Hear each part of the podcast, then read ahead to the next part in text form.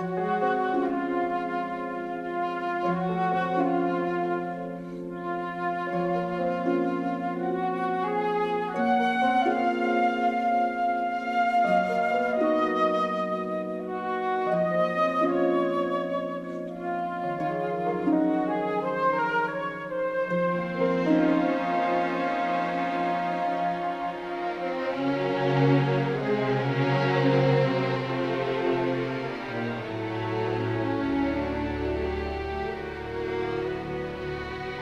Welcome to The Baton, a John Williams musical journey. Join host Jeff Commings as he takes you through the career of the illustrious film composer John Williams, starting with his debut in 1959 through more than 100 films in 60 years. And here's your host, Jeff Commings. Welcome, welcome, welcome. So glad to have you here with me. The last episode of The Baton featured the film Images, which made its U.S. debut the week of December 18, 1972. That same week, John Williams' name showed up on a decidedly different movie called Pete and Tillie, and that's the movie we're discussing today. Though Images and Pete and Tillie were released to the general American public the same week, their scoring sessions were very far apart on the calendar. Williams conducted the score to images in February 1972 so the film could make its world premiere at the Cannes Film Festival in May. The work on Pete and Tillie came after Williams signed off on the score to the Poseidon Adventure, which actually made its debut the week before. Sounds a bit confusing? Yes, probably. But just understand that Pete and Tillie was the third score John Williams wrote in 1972. And it's one of the shortest scores he had written up to that point. At barely 15 minutes playing time in the film, it is just enough to remain noticed in the film, but only if you're a John Williams fan paying attention to all the music moments. Not counting the credits at the beginning of the movie, there's only a couple of music cues that last more than a minute. The rest serve as quiet scene transitions. The film marks the first collaboration for John Williams with director Martin Ritt, whose films carry important social messages. Of the movies he directed before Pete and Tillie, probably his most popular ones are Paris Blues, The Long Hot Summer, and The Great White Hope. Just two months earlier, Sounder was released to great success, showcasing a story of a struggling black family of sharecroppers during the Great Depression. Ritt never had an association with just one composer in his career. Alex North, Franz Waxman, Elmer Bernstein, and even Duke Ellington wrote music for his films. I'm not sure why none of those composers worked with Ritt for Pete and Tillie, but perhaps the fact that Universal Pictures produced the film had something to do with it. John Williams has maintained a workspace on the Universal lot since his days as a contract employee for Revue Studios, and likely was looking for more work in the fall of 1972. He might have heard of Pete and Tillie, met the director, watched the movie, and agreed to write the score. And as I said before, there isn't much score there, so his assignment was not too arduous. And after the work he put in scoring images earlier that year, and just wrapping up the modest but still complex score for the Poseidon adventure, it's likely Williams was looking for a quieter film. And I bet he wanted to show his diversity as a composer, something that helps sell his talents to directors looking for composers. So Williams was able to sit at his piano and work out what many Williams fans call a marvelous main theme. Given the bombastic music we've heard from John Williams in the three movies before this, and in a way I would include Fiddler on the Roof as well, the soft piano theme was very welcome. It might have been a welcome respite for Williams as well. I knew nothing about the plot to Pete and Tillie before I popped in the DVD to watch it for this episode.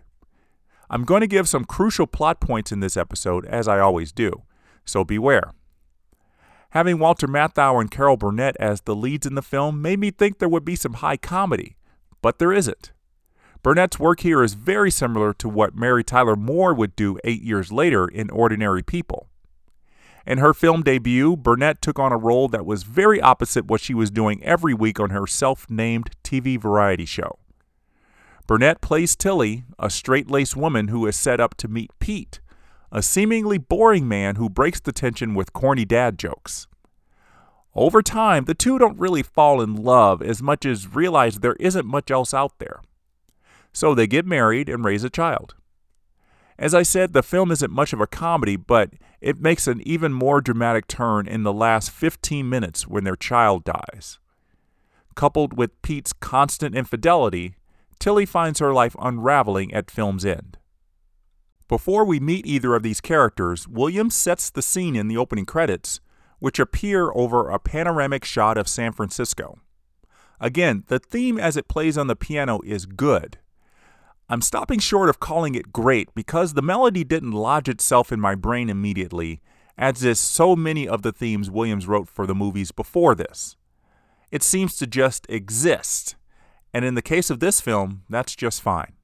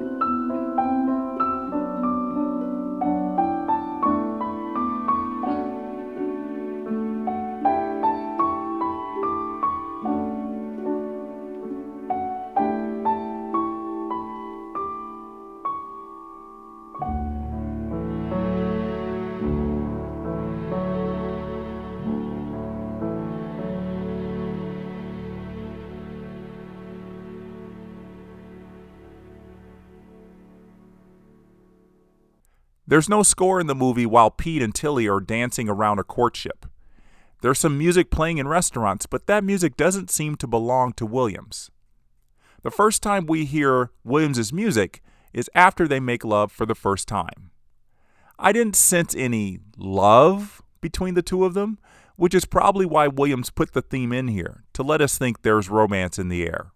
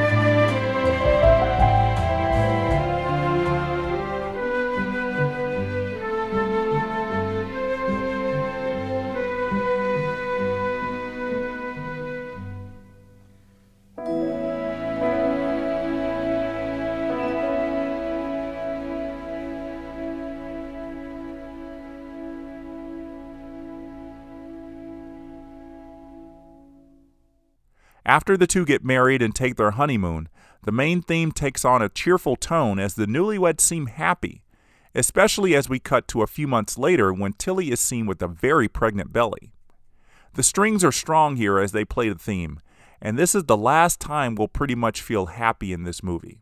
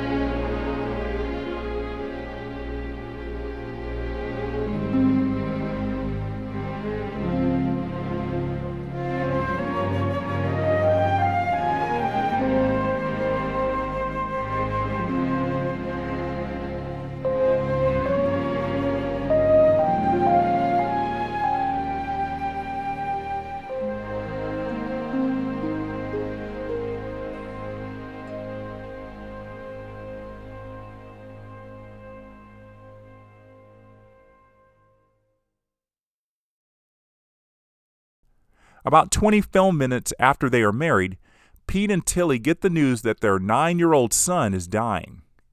It seems like there is cancer involved, but even in 1972, the C word might have been a bit too shocking for the censors. The scene in which the doctor comes to the house to deliver the sad news does not feature music, and that was an interesting choice. Typically, a major scene like this would get musical accompaniment to highlight the scene, but Burnett and Matthau do so well in their performances that music isn't needed to supplement the scene. If there had been music in the scene, I might be talking to you about how obtrusive the string section is or the piano performance. So this just shows that sometimes it's not always cut and dry about whether music is right for a scene or not. The only main piece of comedy in the movie comes when Tillie gets into a fight with her friend, a socialite named Gertrude, that's played by Geraldine Page. The running joke about Gertrude is that no one knows her real age, not even her husband. Tillie tries to trick Gertrude into giving her age when signing up for a charity event, and her, in her anger, Gertrude hits Tillie in the head with her purse in a park. The two get into a fight that escalates into both getting soaking wet with a hose. This seemed like the perfect opportunity for Williams to write something a bit slapstick without getting too corny. Based on the fact that the only official soundtrack release of this score does not include music for this scene, it seems like there was never a plan to write music for the catfight. I had never seen the movie, but I had known about this infamous fight scene for a few years after reading a biography about Page's life. The scene became so famous that it probably got Page that Oscar nomination for Best Supporting Actress. She's not in the movie for more than 10 minutes, I think, so it had to be this scene that had people talking. Tillie checks into a mental institution after that fight, and when she is released, she and Pete finally talk after a brief separation period. It seems like there will be some reconciliation as Pete finally grieves for his dead son. The music returns, quietly at first, then gets hopeful again as we close out the film with the cast credits. It's just 35 seconds or so of music in the film, but at least we feel a bit better when it fades to black.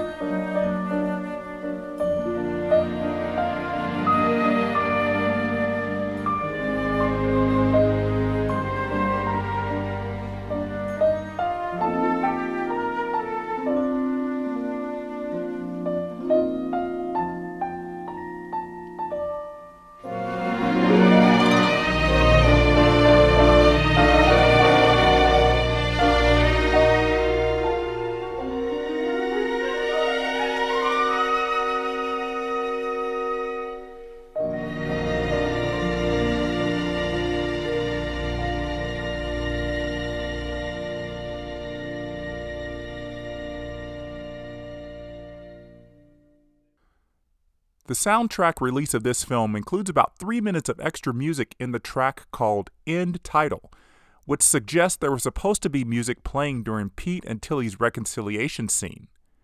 But that music was cut and doesn't start until the final 10 seconds of the actual film. I think this was a good choice to cut the music because there's a very emotional moment that might have been too sappy with the main thing playing underneath.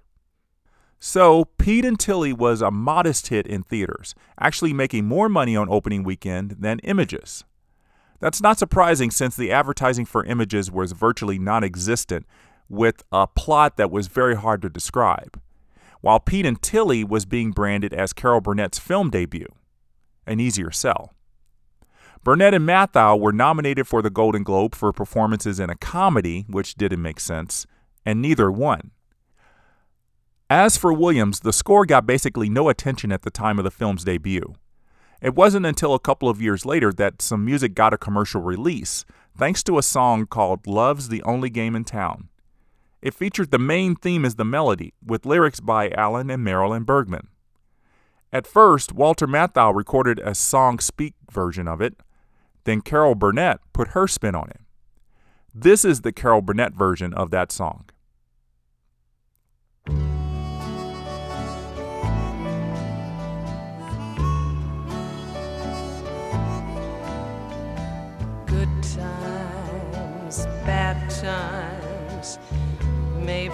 Some sad times, no bed of roses, but we'd be fools to turn it down when love's the only game in town. Win some, lose some, just muddle through some that falls and. The circus has to have a clown, and love's the only game in town. Seems we got lucky.